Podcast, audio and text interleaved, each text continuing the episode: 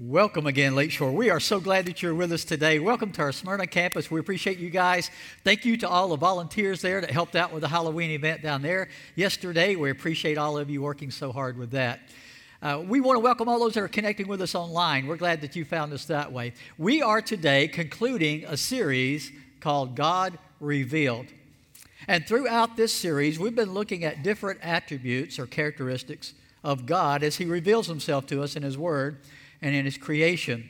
So far, we've examined God's holiness and His power, His wisdom, His wrath, His faithfulness, and last week we looked at His providence. And today we're going to look at what I believe is the greatest characteristic of all of God as He's revealed in Scripture, and that is God's love. We all hunger for love, don't we? A teenager named Mary had had a particularly rough day and she got home and plopped herself out on the couch and stretched out there, and she thought she would have a session of well deserved complaining and self pity. And she moaned to her mother and her brother, Nobody loves me. The world hates me. Her brother was occupied playing a video game. Without even looking up, he said to his sister, Well, now that's not true, Mary. Some people haven't even met you yet.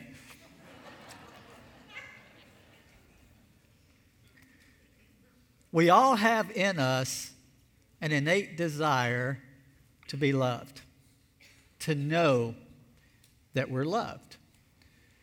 It's one thing we also, I think, have a need to love others, but, but we need to be loved too, to know that we're loved. And for a lot of people, it seems like they've gone through hard things and they've heard different things about God and God's wrath and God's punishment, and they misunderstand what it means to have God as a loving Father in their lives. In 1 John 4, beginning with verse 7, John tells us this about love and God. He says, Dear friends, let us love one another, for love comes from God. Everyone who loves has been born of God and knows God. Whoever does not love does not know God. And here's the big statement because God is love. This is how God showed his love among us. He sent his one and only Son into the world that we might live through him. This is love, not that we loved God, but that he loved us and sent his Son as an atoning sacrifice for our sins. Dear friends, since God so loved us, we also ought to love one another. No one has ever seen God, but if we love one another, God lives in us and his love is made complete in us. I'm convinced one of the one of the biggest contributing factors to the turmoil and the hatred and the division we have in the world today is a lack of love. As God defines love, as God reveals love. You see, people still talk about love all the time, but it's not love the way God loves. And if we could get back to a good understanding of how God loves and then how we can live that out in our lives on this earth, then we can bring a lot of healing and restoration to relationships in the world today. I don't know who this quote was originally attributed to. I've seen it attributed to different people, but I love the quote. I don't know where it came from originally, but here's what it says Our culture has accepted two huge lies. The first is that if you disagree with someone's lifestyle, you must fear or hate them. The second is that to love someone means you agree with everything they believe or do. Both are nonsense. You don't have to compromise convictions to be compassionate. You see, that's the way God loves. God loves us. Do you think He loves everything we say? Everything we do? How we act all the time? No. But does that change His love for us? No. You see, that's what love really is. You don't have to compromise. God doesn't compromise in any way, but He still loves us, even in our frailties and sins and mistakes and struggles. He still loves us. And He says we ought to love like that. So, in light of that, Jesus knew that we would struggle with understanding the love of God our Father. And so he did a lot of teaching on that subject. And one of the places we find uh, some of his teaching on the love of the Father is in a story that he tells in Luke chapter 15. You might want to open that up in your Bibles, pull it up on your smartphone or your tablet. We'll put these verses up on the screen too. But in Luke 15, we have a story, or it's often called a parable, an earthly story with a heavenly meaning. We have a story Jesus told, and it's often called the, the parable of the prodigal son because we focus a lot on the son in the story that, that messed up. And it's true that he's one of the main characters in the story, but there are two other main characters in this story. One is the older brother in the story. We forget about him because oftentimes we even stop telling it before we get to that part, right? But he, he's part of the story. But you know who the main character is in the story? It's the father. It's the loving father. Jesus tells this story so that we will begin to grasp and understand the love of God as our Father. You see, a lot of us grew up without a loving Father. And so when you hear people talk about God the Father, that doesn't bring up good images or feelings for you. In fact, none of us has had a perfect earthly father, so even if you had a great father, he had problems, he had failures, he had mistakes that he made along the way, even with a great father. And so it's hard for us to grasp when we hear Jesus tell us to, to pray and speak to God as the Father, our Father in heaven. For some people, that, that's hard for them to understand what that means about how He loves us. And so Jesus tells a story to reveal to us three main characteristics, I think, of the love of God the Father. And the first characteristic I want us to see in this story is that God the Father is a generous Father. A generous Father. Let's look beginning with verse 11. Jesus had told two stories before this about the lost coin and the lost sheep. And here it says, Jesus continued, there was a man who had two sons. The younger one said to his father, Father, give me my share of the estate. So he divided his property between them. Not long after that, the younger son got together all he had, set off for a distant country, and there squandered his wealth in wild living. So I want you to picture this. The, the younger son probably was acting a little bit like some of us may have acted as teenagers. He's probably early or late teens here, uh, and it's possible early adult, young adult. But whatever age he is, he's decided at this point in his life he doesn't want to live at home under the roof and the rules of his father anymore. You know how sometimes we think we're so smart at that age? That we know so much better than our parents what's right and what's wrong and what freedom we ought to have and what restrictions we ought to have. We don't think they ought to be putting all these mean rules on our lives anymore. We want to make our own decisions get out on our own and be our own boss, right? Like the teenager that yelled at his parents in a fight one time, I'm not going to stay here and follow your rules anymore. I'm going out and live my own life where I can make my own decisions. I'm joining the army.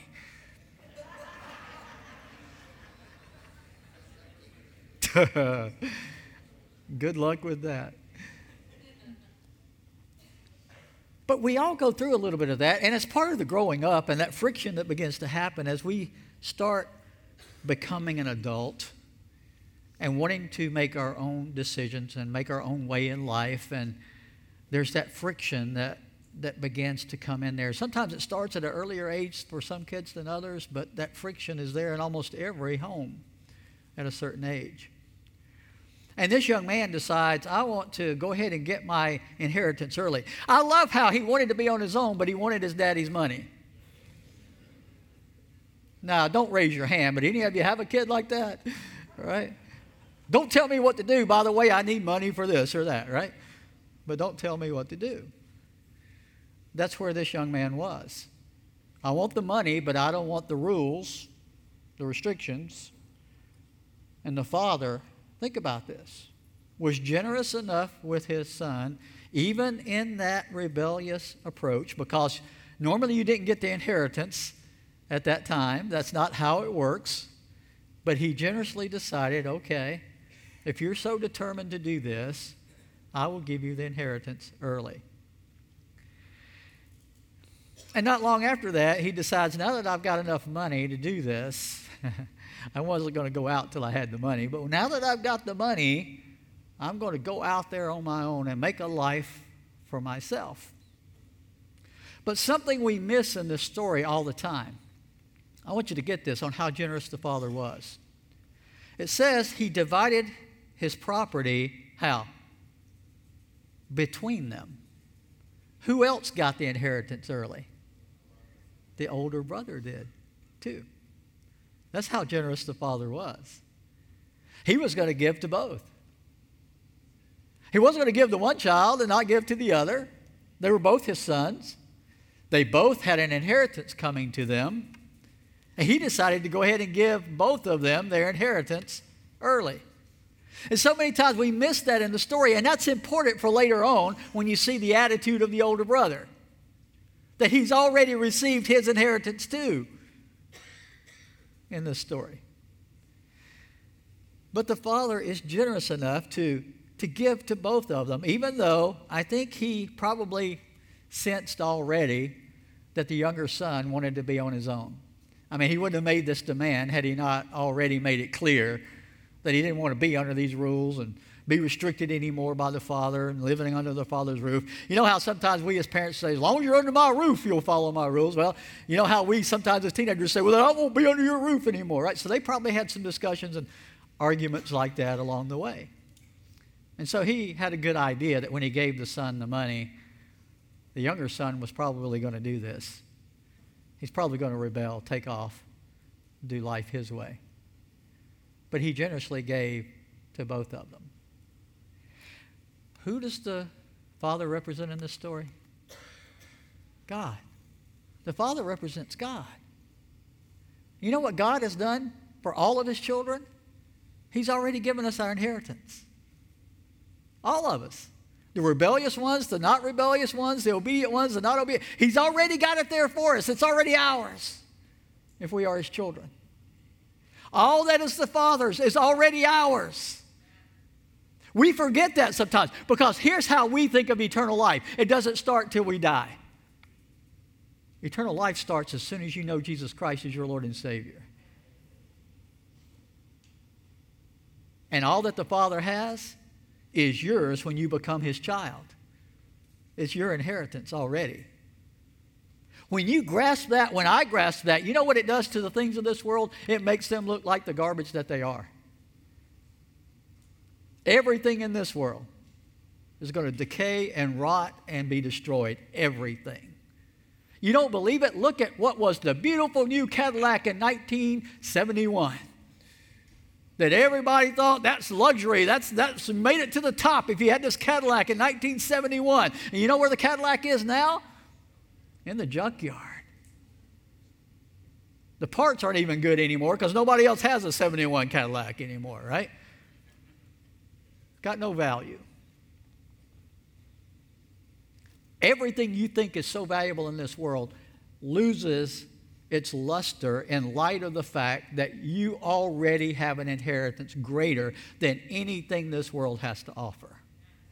It doesn't mean it's wrong to have nice things. It doesn't mean it's, you shouldn't try to do well in life and have a, a nice house or a nice car. And that's not what I'm saying. I'm saying you need to understand the difference between those things and your inheritance with the Father. Your inheritance with the Father, Father is far greater. Even if you never get that stuff on this earth, you already have something far better than anything this world has to offer. Let's get it in perspective here so that we appreciate what we already have in our relationship with the Father. The younger son didn't appreciate it. We find out later the older brother didn't either. He didn't appreciate the inheritance that he already had either. And he makes that clear later on. Here's a couple of things about the Father's generosity, though, that are, refer- that are revealed in Scripture. One is this generous Father, he loves being generous, but he despises grumbling. He despises grumbling. Let me ask you this Is it more enjoyable? Does it give you more joy to give to your children when they're grateful or to give to your children when they're complaining? Grateful, right? Every parent would say the same thing. It brings you greater joy to provide for them when you see gratitude on their part. Well, God is the Father in this story who's providing for his children, and he wants his children to be grateful. You see, it gives God great joy to provide for grateful children, to not go around grumbling and complaining all the time. I'm still amazed, and I still occasionally will fall into this too, uh, how the flesh keep rise, keeps rising up in us and no matter how blessed we are, we're still grumbling and complaining about stuff all the time. Friends, we are the most blessed generation that, that has lived on the earth, as far as I'm concerned. Uh, we, we've got so many wonderful blessings and opportunities here in this country, having the opportunities that we've got. I don't mean everybody equally has the same amount of stuff. That's not what I'm talking about. I'm saying the blessings are available to everybody. And yet we grumble and complain all the time.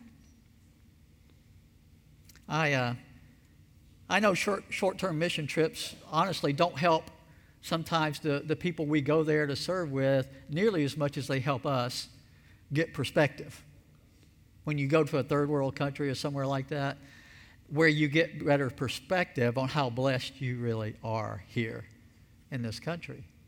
We are so blessed and yet we grumble and complain. That's why Paul said in Philippians 2, writing to the church there, beginning with verse 14, he said this Do everything without grumbling or arguing, so that you may become blameless and pure, children of God, without fault in a warped and crooked generation. He says, Then you will shine among them like stars in the sky. He says, You know how you're going to shine and stand out as God's children in this world? By doing everything without what? Grumbling and complaining. How'd you do at work this past week, friends? Some of you are laughing nervously now. You're supposed to be shining like a star there for your Father. Did you work without grumbling and complaining this past week? Moms, dads, how'd you do in your home this week? Did you take care of stuff without grumbling or complaining this week? That's the only way you're going to shine like a star in your home for your Father. How'd you do interacting with people out there, like at the grocery store and the bank and all those places you interacted with others, the restaurant where you got the slow service and they didn't get your order right, right? That's almost any restaurant these days. Right? How'd you do with that? Did you function and interact with people without grumbling and complaining. You see, that's how we're going to shine like stars out there for our Father. God hates it when we go around grumbling and complaining when we're so blessed. We already have our inheritance, remember? Why in the world are we going around grumbling and complaining about temporary stuff on this earth that really doesn't matter in eternity anyway? It really doesn't. Even if you never got your order right, it's not going to matter in eternity. Even if the person was rude to you on the phone, this telemarketer that called you, it's not going to make one bit of difference in eternity. You're still so blessed, and you already have this amazing inheritance. We need to do everything without grumbling and complaining. He despises grumbling, but here's something else about God. The flip side is he delights in praise. He delights in the praise of his children. Don't you love it when your children show you love and gratitude and thanks and they offer praise? When you hear one of your children, sometimes they try to do it when you're not around. They don't think you could hear them, but when you accidentally overhear them bragging on their parent, on you as a mom or a dad, doesn't that just mean more to you than anything? It's amazing when you hear your children do that. Our Heavenly Father wants that from His children. He wants us bragging on Him, praising Him. It says in Psalm 147, verses 11 and 12, it says this The Lord delights in those who fear Him, who put their hope in His unfailing love. And then He says this Extol the Lord. That means praise Him, lift Him up. Jerusalem, praise your God, Zion. He's saying he wants his children to offer up his praise. You say, Well, I sang this morning. Yeah. Let's go back to the week, though. Monday, Tuesday, Wednesday, Thursday, Friday, and Saturday. How did you do praising God? Did you extol his praises? Did you brag on your father this week to the people around you in your home, in your business, in your community?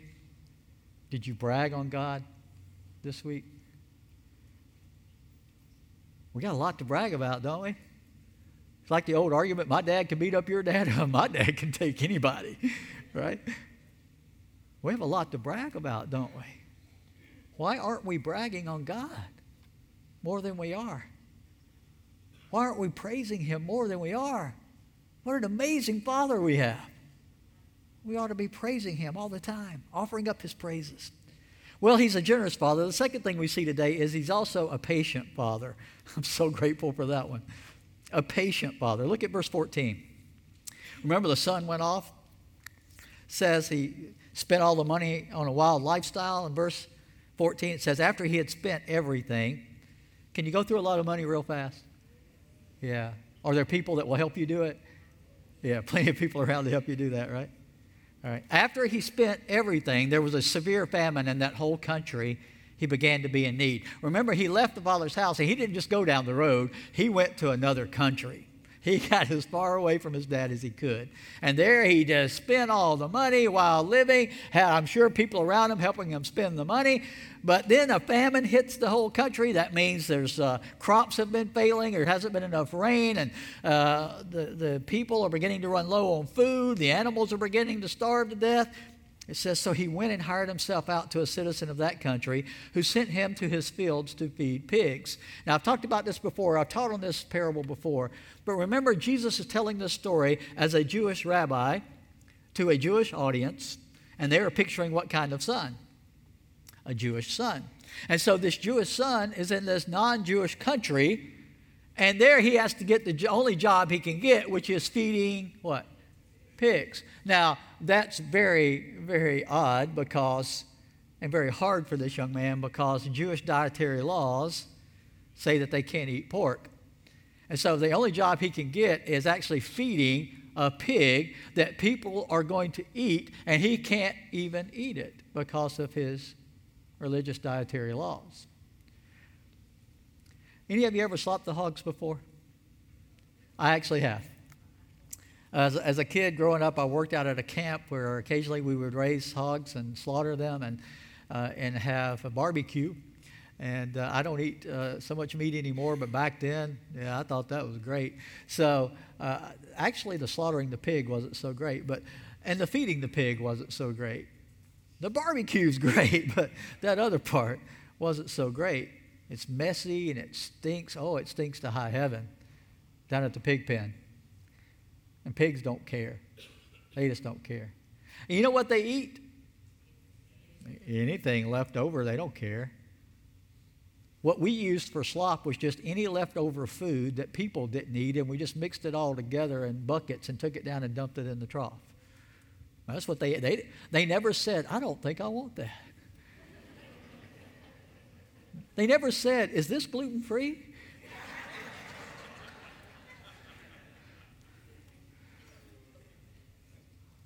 I mean, you could barely get it in there before they're just in there pushing you out of the way trying to get it need it. They didn't care. So here's this young man slopping the hogs, feeding the pigs. And it says, he longed to fill his stomach with the pods that the pigs were eating, but no one gave him anything. He's starving. Nobody gives him anything to eat. It says when he came to his senses. I love that verse. Verse 17, highlight that if you can on either your smartphone or tablet or in your Bible. Highlight that when he came to his senses. I, I love that phrase because that's the phrase we all need to catch here today. All right? When he came to his senses, here's what he realized. How many of my father's hired servants have food to spare, and here I am starving to death? You know what he's saying? The people back home who are serving my father are a whole lot better off than I am in my freedom, what I call freedom, in my rebellion. Those people are better off than I am that are back home serving my Father. He said, I'll set out and go back to my father and say to him, Father, I've sinned against heaven and against you. I'm no longer worthy to be called your son. Make me like one of your hired servants. So he got up and went to his father. Have you ever had something really hard to say to somebody, like an apology, and you couldn't think of how to say it? And you were embarrassed and afraid to go to them and confess what had happened and ask for their forgiveness? I've done this before, literally, just like this young man. You know what I've done? I have rehearsed it ahead of time. I have practiced what I'm going to say before I get there. That's what Jesus is saying in the story that this son was doing.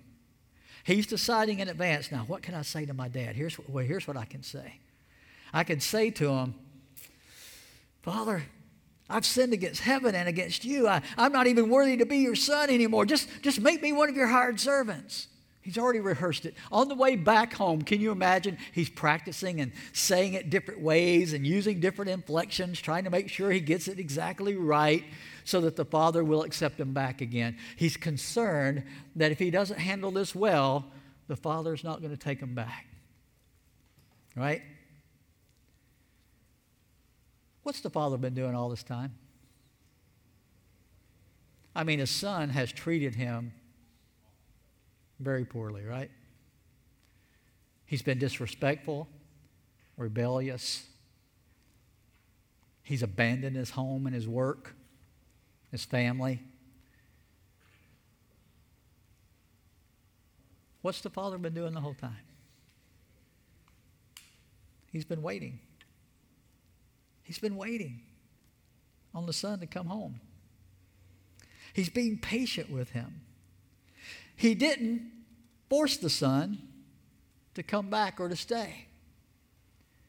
One of the hardest things for parents to realize is no matter how much you love your children, after a certain point, when they get to a certain age, you honestly can't make them be what you want them to be anymore. Act like you want them to act, do what you want them to do. You have to hope and pray that you have done the best you could raising them, teaching them. But now it's up to them to make the choice to be who you hope they would be. And you can't force that to happen anymore. That is so scary as a parent. It is so hard. Here's what we know about every single child, even the good ones they're going to make some mistakes. They're going to do some things we didn't necessarily agree with. They're going to make some choices that, not the choices we would have made. And if they had asked us, we would have told them something different, but they didn't even ask. Right? They get to a place where they have to start doing that for themselves. And that's one of the hardest things for a parent to sit back and watch and not be able to control.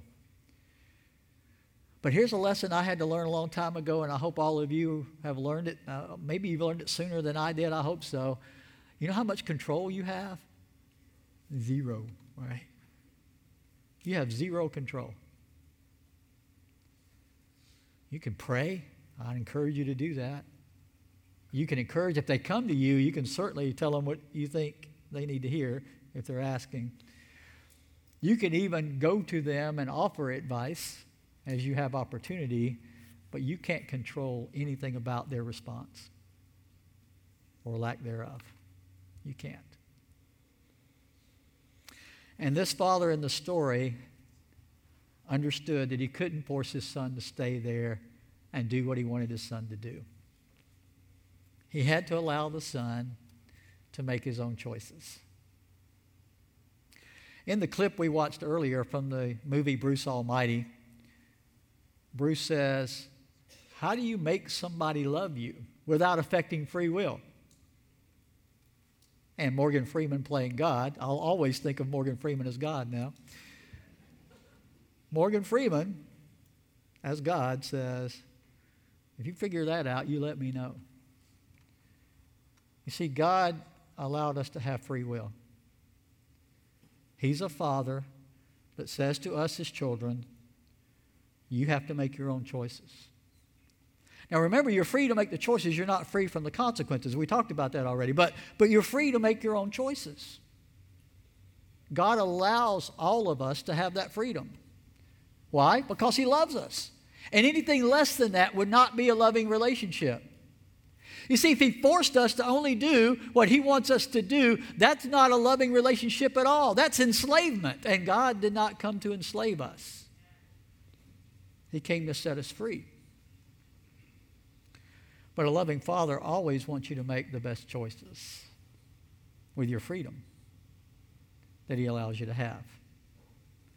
You see, he watched and waited for his son, he didn't force him. In 2 Peter 3, verse 9, it says this The Lord is not slow in keeping his promises. Some understand slowness. Instead, he's patient with you, not wanting anyone to perish, but everyone to come to repentance. Our Father is being patient with us right now. Otherwise, Jesus would have already come back and judged the world. But you know why he's waited? Because in his love and his patience, he wants everyone to repent and get ready before Jesus comes back. He's given us a chance to get ready for the coming, to enter into the rest of our lives in eternity. So he watched and he waited for his son. And, that's really one of the core values of love. Look at 1 Corinthians 13. Remember, that's the love chapter of the Bible. We use it at weddings all the time, but it's not just for weddings, okay? It's for all the time. Here's what it says about love 1 Corinthians 13 4. Love is, what's that word? Patient. It's kind. It does not envy. It does not boast. It's not proud. God loves, and therefore God is patient. God is love, so God is patient with us. Patient does not mean that the coming of Christ isn't going to happen.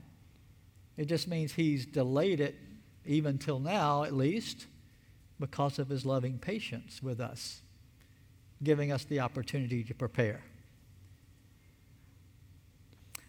God is, in his love, a generous father, he's a patient father, and finally he is he is a forgiving father. Remember the son rehearsed all the way back, and when he got back, he says in verse 21, the son said to his father, after the father ran out to him, hugged him, he said, Father, I've sinned against heaven and against you. I'm no longer worthy to be called your son. Isn't that what he practiced before? Remember, he decided what I'm going to say when I get back? So he says what he thought about saying, what he prepared to say. He gets those words out. And what does the father do? Immediately, he stops the son in his tracks. And here's what it says in verse 22 the father even turned from his son after he said that. He said to his servants, Quick, bring the best robe and put it on him. Bring a, put a ring on his finger, sandals on his feet. Bring the fattened calf and kill it. Let's have a feast and celebrate. For the son of mine was dead, he's alive again. He was lost and he's found. And they began to celebrate. What grace! What forgiveness! The son has shown nothing but disrespect and rebellion to his father for a long time now. But as soon as he comes back, he finds the father not waiting to punish him. He finds the father who sees him while he's still a long way off and he runs out to him and he embraces him. And as he starts confessing his sin and his failure, the father immediately says, Bring a robe and put it on my son. What does he call him again? Son. He's just offered to be a servant, but what does the father call him immediately? Son. Put a robe on my son. Put a ring on his finger. The ring would have been in that family structure they had then, the signet ring of the family. It signifies that he is a full fledged member of the family. He didn't want anybody to mistake that. He didn't want anybody treating him like he wasn't part of the family anymore. He wanted to be sure everybody knew this son of mine is welcome back as my son, and he has all the family benefits that everybody else in the family has. And he said, We got a party. Crank up the grill, throw some steaks on the grill. We're going to have us a good time tonight. Because this son of mine was lost and he's found. He was dead and he's alive. He wasn't literally dead, but he was dead to the Father, right? By his own choice, by his own rebellion. He was dead to the Father. The Father didn't decide that, the Son decided that. But the Father decided he could be welcomed back immediately as a son. And he could be treated like a son with all the rights and privileges of a son. And he wanted everybody to know that they needed to celebrate the return of his son. Verse 25 is a key verse in the story, too. Meanwhile, any of you ever watched the old Batman shows? Meanwhile, Batman and Robin are being lured into a vat of oil that's boiling, right? Meanwhile, back at the ranch, all right? Meanwhile, Here's what's going on with the older son. He was in the field. What's he doing in the field, most likely? Working, right. He's out there working. He's been working the whole time. When he came near the house, he heard music and dancing. See, they threw they got the band out, they got out the, the instruments, and they started playing and partying and dancing and singing. You could hear this all over the place. And the son, when he got close to the house, he heard the music and the dancing, so he called one of the servants and asked him, What's going on there at the house? Your brother's come, he replied, and your father has killed the fattened calf because he has him back safe and sound. What should have been the older brother's first reaction? Let's party. I want to join the party. But here's what it says about the older son he became angry and refused to go in. If I'd been the dad, I'd said, okay, you get nothing to eat tonight, right? See, at my house, if you didn't eat what was prepared, when it was prepared, you went without. Well, this father went out and pleaded with him. But he answered his father, Look, all these years I've been slaving for you and never disobeyed your orders. Yet you never gave me even a young goat so I could celebrate with my friends. Do you hear the grumbling and complaining of the older brother? What did he already have? Remember, first part of the story. He already had the inheritance that his father had given him. And he's complaining because he threw a party for his son that came back home, his brother. And he didn't throw a party for him. He says, This son of yours who squandered your property. Notice what he calls his brother. This son of yours. He doesn't use his name, doesn't call him his brother. He says, This son of yours. He's already that mad. He squandered your property with prostitutes, comes home. You kill the fattened calf for him. Now, first of all, it never said he squandered the money on prostitutes. That's just something the older brother assumes must have happened. My son, the father said, listen to his words. You're always with me. Everything I have is yours. But we had to celebrate and be glad because this brother of yours was dead. He's alive again. He was lost and he's found two things about the forgiveness of the Father in this story. First, he welcomed the repentant son back home. He welcomed him home. One of the main points of Jesus telling this story is this listen to me. Wherever you are right now, listen to me. One of the main points of the story is this for the Father, it doesn't matter where you've been or what you've done, He just wants you to come home. He just wants you to come home. And I think a lot of people in the world don't understand that about God. You know how hard it is when you know you've really messed up to go back and tell your mom or dad you messed up when you were a kid? I used to hate to have to do that. I, I struggled with it. My pride would get in the way, and I, I knew that they'd be mad. And man, I didn't want my parents mad at me, so a lot of times I would try to hide it or or, or never bring it up, somehow never let it have to be dealt with if I could possibly cover it up, right? Never go to them with it. And sometimes that would work temporarily, but eventually it always would come out, you know. It usually be worse because more time had gone and it had gotten worse in the meantime, trying to hide it. We do God that way because we don't understand His love like we need to. More than anything else, he wants you to come home and be forgiven, be welcomed back to the family. He wants that for you more than he ever wanted you to have to suffer or have pain or, or bad consequences in your life. He doesn't want that for you any more than any good parent wants that for their own child. He wants only good for you.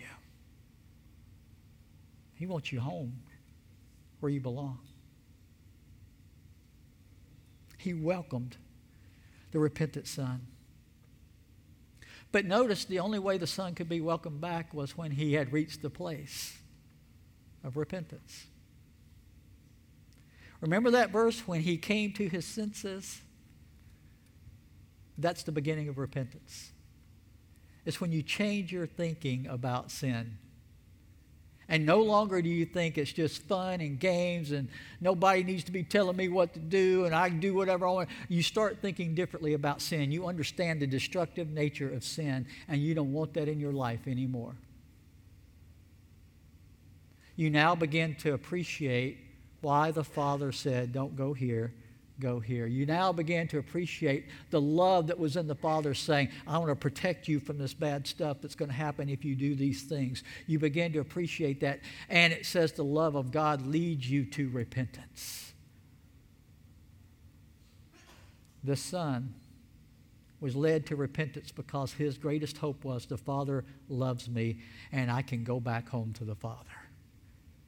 You need to know this about the Father. He loves you and if you're willing to repent, you are welcome back home with the Father, no matter where you've been and no matter what you've done.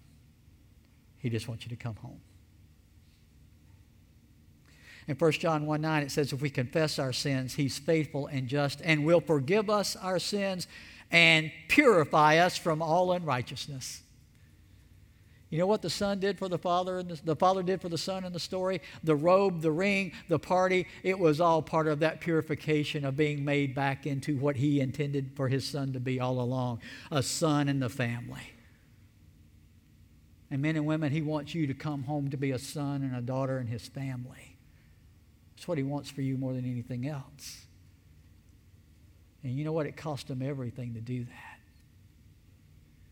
You see, in order for us to be purified, it meant sin had to be atoned for, which meant the blood of Jesus had to be shed on the cross for you and for me. See, that's the only thing that makes it possible for us to be welcomed back home with the Father. It's the forgiveness of the Father. He welcomed the repentant son. He celebrated the repentant son. He threw the party. He wanted everybody to know, and he wanted to celebrate the fact that his son had come home. You see, that wasn't the first story. He had already told the story of the lost sheep, he had told the story of the lost coin, and now he told the story of the lost son. And all three stories end the same. When what was lost was found, what happened? Celebration. Celebration. A party. You see, we are afraid to take those steps back because we don't know what's waiting on us. I can tell you what's waiting on you with the Father. A party, a celebration is waiting on you. If you would just turn around and come back home. He wants to throw this party for you. But then he did something else. He reassured the older brother, too. Remember, he had already given him his inheritance? But look at what he said to him in verse 31. He said, My son, you're always with me. Everything I have is yours. Sometimes we who are following Christ right now can actually get a little bit jealous that the church is throwing a party for somebody who's been off in sin and comes home. As if, what about me? You know, the biggest grumblers and complainers in the church are not new Christians, never have been. The biggest grumblers and complainers in churches are people that have been there a long time. You change anything, and man, are they upset. Even if you make the change to be more effective in reaching lost people who need to come home to God. They're the first ones to complain and get mad and take their money and go home. And their complaint is always the same, but what about me? What about what I want? What about my preferences? What about my party. What about me? You know what God says to you? Everything I have is already yours. What do you got to complain about? So, what if they change something you don't like? Everything I have is already yours. You already have your inheritance. It's guaranteed. Nobody can take it away from you. Why are you complaining about anything? Especially the church trying to make some changes to reach more people and help them find their way home. Why would we complain about that? When that's what the love of the Father is all about.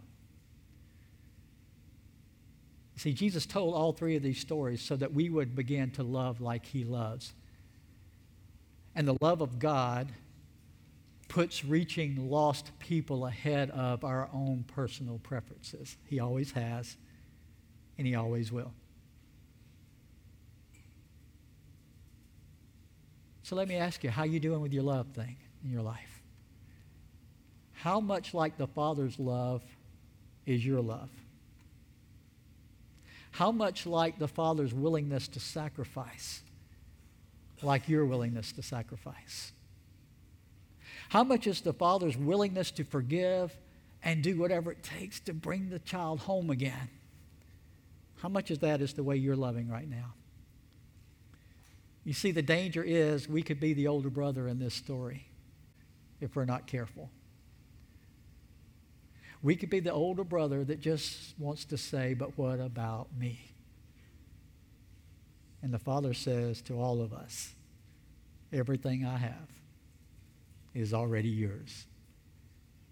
Stop your complaining. Stop your selfishness. Stop your demanding your own way and start loving like I love you. Everything I have is already yours. Let's pray. Father, Father, we're so grateful that you love us the way you love us. we're not worthy to be called your children. we would be honored even just to be your servants, but you don't stop with that. You welcome us back even after our rebellious sin in our lives, you welcome us back as sons and daughters with all the rights and privileges of all that is yours being given to us. Help us to stop our grumbling and complaining. Help us to be a grateful people. And help us to join you in the celebration when we reach out and help others find their way home. May we be known as a church where your party never stops because more people are finding their way home every day through the people who make up this church. Father, I pray that if there's anyone today hearing this message that needs to come home, that they would know they don't have to be afraid to take those steps. You're already waiting for them, and your forgiveness is already there for them if they would just come. You're not going to force them. But Father, you've made it possible for them to come home. May we be able to celebrate even today a child coming home to you. It's our prayer in Jesus' name. Amen.